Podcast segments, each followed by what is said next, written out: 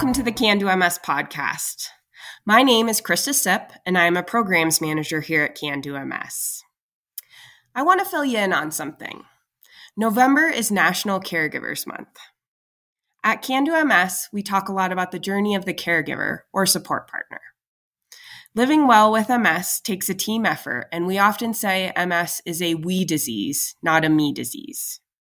It affects not just the person with MS, but also their family, friends, and others who support and care for them. Today's podcast is episode 40 and is part of the Embracing Carers series. We'll hear from psychologist Roz Kalb and guest John Strum. Some of you may be familiar with John Strum as he is the host of the podcast Real Talk MS. We're pleased to have him today, and we're going to flip the script and put John in the guest seat. You'll hear about his story and experiences as a support partner.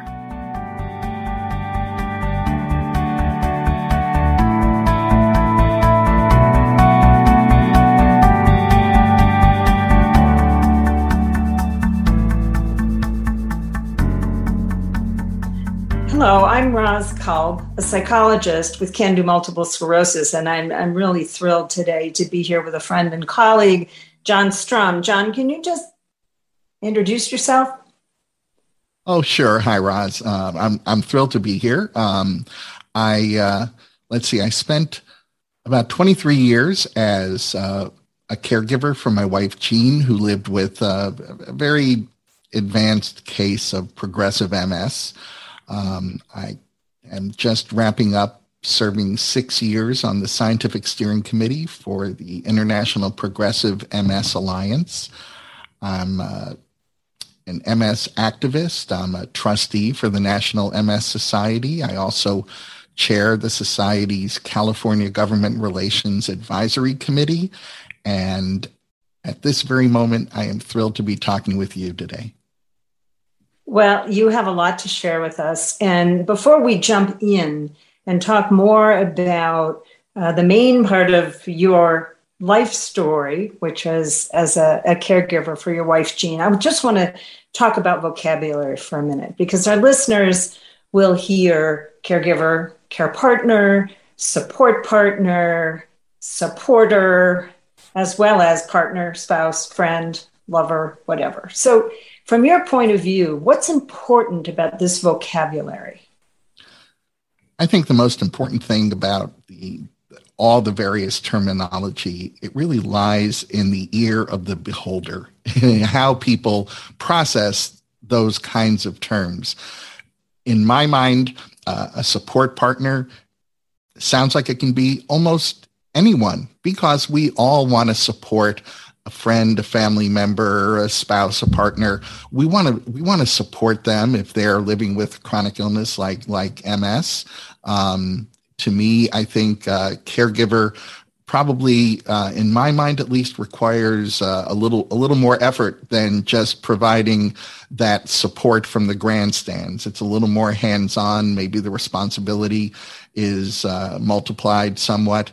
I think that it, it, it's tricky because you know not only is MS unpredictable, but it's progressive in nature. So over time, the way we define those roles can actually change, right? So uh, I'm glad that you've you've explained all that, and I think at Can Do MS, when we offer programs to people living with MS and their support partners, we're including anyone who wants to be there, either as a, fa- a spouse, a friend, a child, a parent, who is providing support. Um, and that in no way takes away from their roles as spouses, partners, parents, children. That stays the same, but how they provide support changes over time. So, with that, can you share with us uh, your story with your wife, Jean, um, and how that transitioned over time? Well, I guess the easiest way to talk about my role and how it transitioned over time is to explain how my wife's situation sort of changed over time. Uh, I remember one day early on, we were having coffee together. Um, I noticed there was a little tremor or twitch in her pinky finger, and I pointed it out. I asked her what what that was, and she looked at it and she said, "You know, I, I hadn't even noticed it, but probably something I should have looked at." And she went to her doctor, who surprisingly in that moment referred her to a neurologist. And long story short, 90 days later, she was diagnosed with secondary progressive MS. That tiny tremor in her pinky finger uh, eventually and, and quickly was a tremor in her hand and then went up her arm and then affected her head and then it affected her other arm and then it affected her other hand, uh, leaving her unable to do just so many of the things that we take for granted, just everyday tasks of daily living. Um, and she required assistance. So that was my induction to being an MS caregiver. Uh, her mobility um, changed very rapidly. Uh, up until her diagnosis, Jean was someone who would uh, she was an avid cyclist. So she'd actually ride her bike 40 miles every single morning. She'd get up at 4 a.m. to get that out of the way every day. And on a weekend, she might extend that ride to actually 100 miles. Uh, she was pretty committed to that. Well, within just a few years, just a few years of her diagnosis, uh, she was wheelchair bound and very quickly became bed bound. Uh, and beyond tremor, uh, she of course, lost the uh, ability to use her legs. She um, suffered with swallowing issues. She suffered with um, speech issues, suffered with vision issues. Um, she eventually uh, continued evolving to the point where she needed um, to receive all her nutrition by means of a feeding tube. She had oxygen to assist in her breathing she had become completely nonverbal uh, for the last maybe seven, eight years of her life. Uh, and and again, I, I, guess I want to point out that her case was particularly cruel and and and not at all what most people living with MS should expect. But uh, it was what we got. That was a hand we were dealt. And so as she became less capable of doing things, anything for herself. Um, I became more involved in her care, actually stopped working for about 11 years to, to serve as her primary caregiver. So as a, as a psychologist, um, and I've done a lot of work with families uh, impacted by MS. One of the things I talk about with couples and with families, and you and I have had this conversation, John, that that we try to help people find ways as one person's abilities change to find ways to maintain a give and take in the relationship. And i think about this in relation just to healthy aging not just in terms of life with a progressive illness but uh, because I know when people become disabled or become unable to do the things they used to do for their loved ones, they feel a loss as well. And so, working with couples to try to help them find ways for each person to give to the relationship and to get from the relationship. In the rapid disease course that you described, Jean having, which I'm glad you mentioned, is pretty rare. But how did that affect your relationship as a couple and maintaining that give and take um, over time? It affected it in every possible way you could probably imagine, Roz. Um, I guess well prior to Jean's being diagnosed with MS, I always sort of looked at a relationship as as not being 50 50, but more being kind of 105, 105, knowing that there were going to be days where your partner couldn't be there when you might need them. And it was up to you to provide that extra 5%, so to speak. Um, I think that became very, very clear to me as Jean's disease course continued on its path. Um, I'll also say that whatever it was or whatever it is that I've learned about being an MS caregiver, um, I, I probably learned the hard way by first making every possible mistake before I started figuring things out. But I didn't get a sense of a lot of receiving for a lot of that time.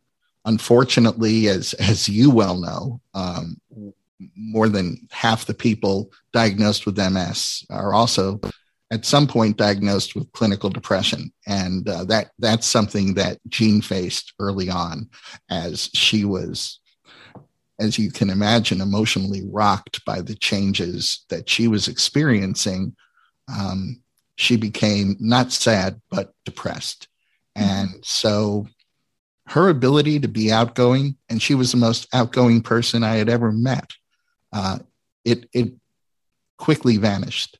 Um, I found I was doing a lot of giving, and I had to sort of offset whatever lack of receiving I was experiencing by recognizing that for me, this level of support was just the way that I defined my basic humanity. I had a need to help this person get mm-hmm. through the day every day. And uh, so I, I set aside a lot of what otherwise would have been regular expectations in order to make sure I could I could do that and be there. So that raises a couple important questions for me. But before I do that, I just want to remind our listeners that uh, the clinical depression that John is talking about, that Jean experienced, uh, we now know uh, may be a reaction to the challenges and losses of a chronic illness, but we also know that it's a very uh, common symptom of the disease itself.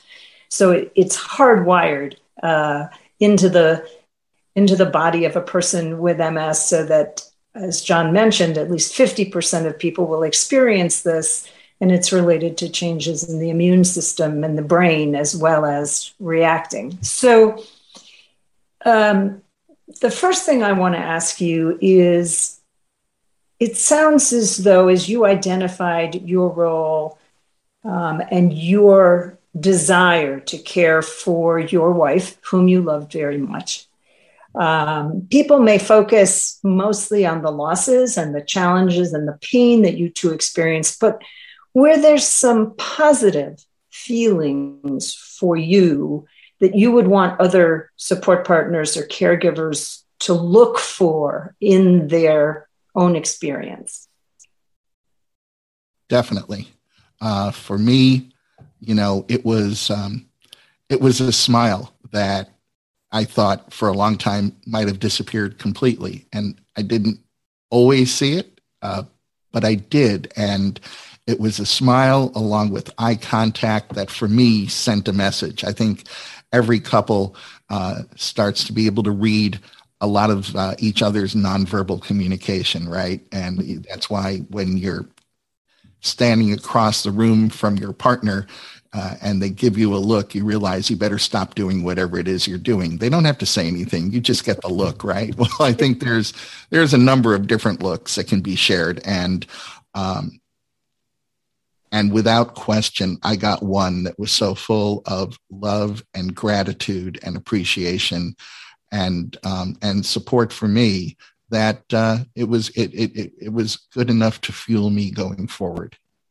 Great. So, as uh, Jean's MS progressed, and as you mentioned, you were not either getting or expecting a lot of support back, except for this fabulous smile you just described. Um, where did you look for support for yourself? And did you do it as quickly as you, you might have looking back? Uh, the answer to that second question is no. I did not do it as quickly as I would have, or I would recommend to anyone else in that situation. Um, unfortunately, uh, being a caregiver, especially if you're dealing with someone with progressive MS who, who has more than a fair share of needs, um, it can feel very isolating. And I, I allowed it to isolate me for the longest time. And that was not in my own best interest. It didn't certainly didn't help me be a better caregiver. Didn't help me in any way I could possibly determine. Um, I eventually found my way to a, a therapist who specialized in talking with people who are affected by MS. And uh, that became a game changer for me in terms of reconnecting with the world and even reconnecting with myself. And you and I have had conversations about this, and we've heard other support partners and caregivers talking about beginning to feel invisible um, that they are seen by healthcare providers, by family members, by friends as this person's support partner, as opposed to a person in their own right.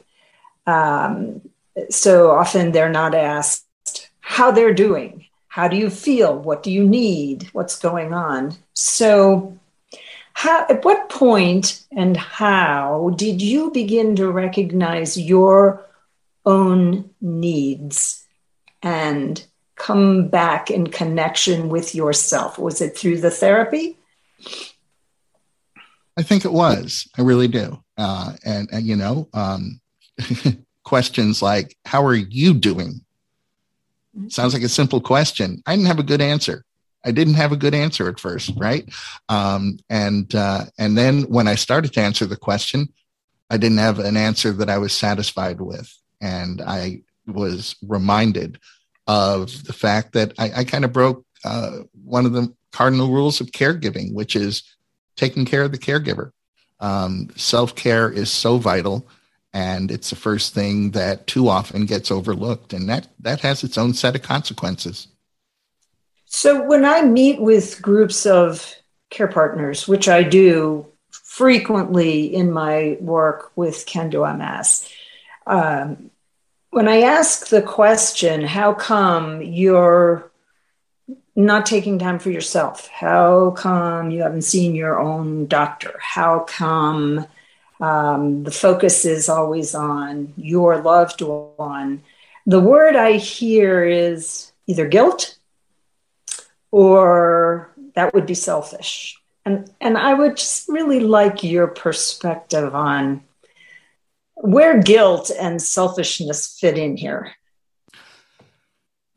Well, I think guilt can fit in. I didn't experience it, but I've since talked with other caregivers who certainly use that same word. And I think it it it stems from the fact that you're the healthy one. Um, you know, and so I think as that person is in front of you, you're experiencing survivor's guilt. Um, and uh, that certainly can play a part in in how, your overall outlook for sure. Um, I think that when you allow yourself to be overwhelmed by a situation, because as a caregiver, for me, I kind of lost a partner in managing our lives. From the littlest thing like who's going to pay the bills to more major decisions, right? Um, I realized I, I, needed to fly solo there. I, I wished that weren't the case, but I, I saw over time that some of the cognitive issues that Jean was being affected by were certainly having an impact on her ability to be a full partner in the relationship. And, and that, by the way, was frightening because that to me was some of the greatest evidence that that person that I knew so well was literally beginning to disappear right in front of me. And that, that's, that's a lot to process. At the same time, you're dealing with the financial issues that go along with not just everyday life, but everyday life when there's a chronic illness in the family and there's a lot of additional you know we had we had what was considered great private insurance, and I came to understand all the things it didn't cover. And so, um, it, it, the financial pressure, the emotional coming to terms with what your relationship now is versus what you hoped it would be, uh, versus what you think it once was.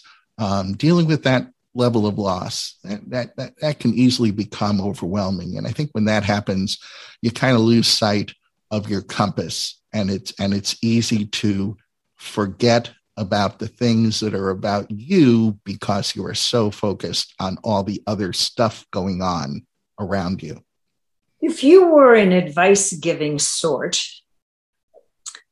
and you were speaking as you often do to other support partners, what what would you want them to hear right from the beginning about their role, their self care, their own personal wellness? What would you want them to know?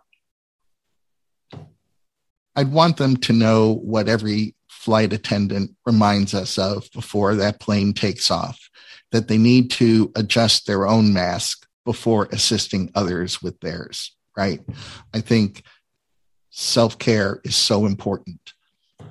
I kind of look at caregiver walking into the room where that loved one happens to be as kind of like um, kind of like a weather front blowing in.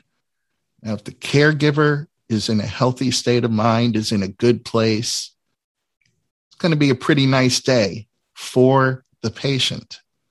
On the other hand, if that caregiver is already treading water and, and feeling a little overwhelmed and without options, well, I think all of that somehow comes across as well. And, and that, and that makes, that makes it a stormier day for that loved one. Right.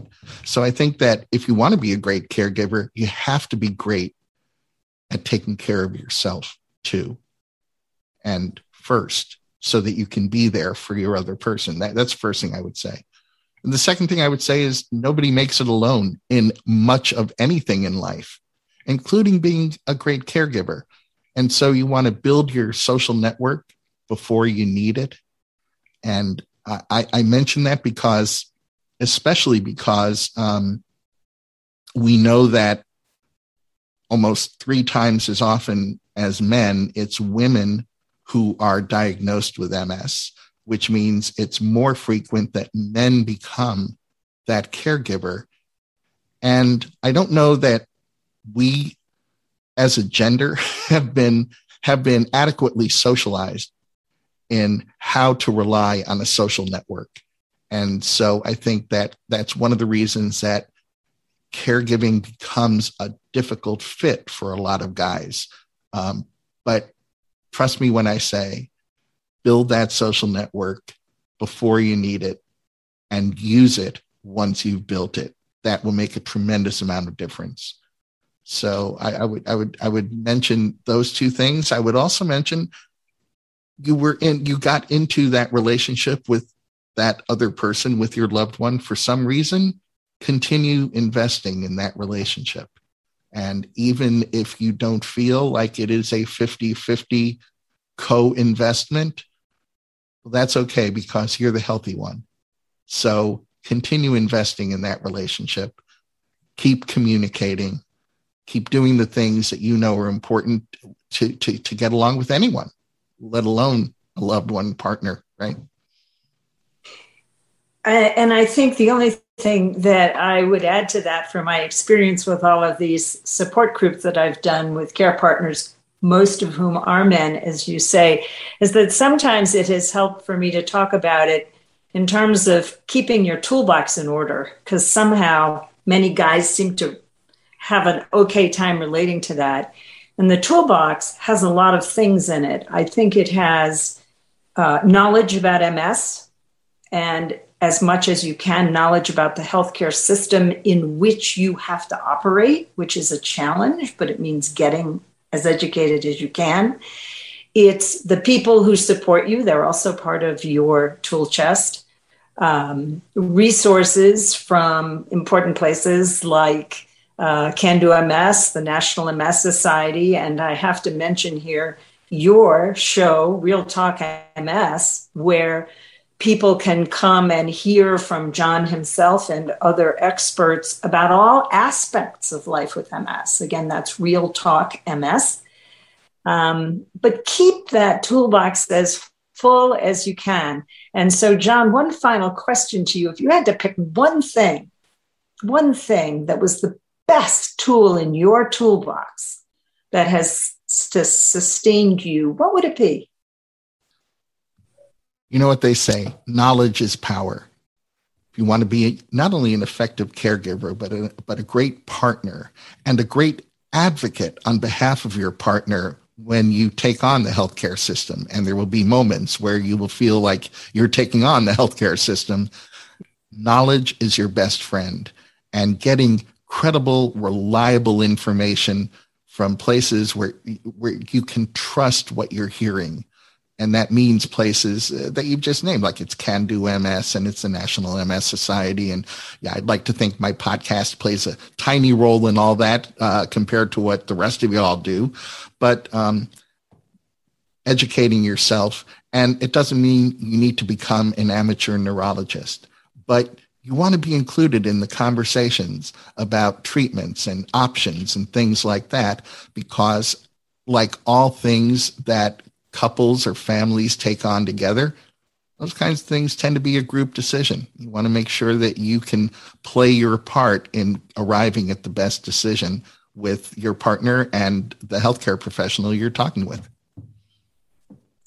Well, thank you. Um, as always, I've enjoyed talking to you, John, and I hope there are other opportunities for us to do that. Thank you for sharing um, your story and and sharing sharing your relationship with Jean. Uh, that's that's very precious for all of us. Thanks very much. Oh, thanks so much for having me, Roz.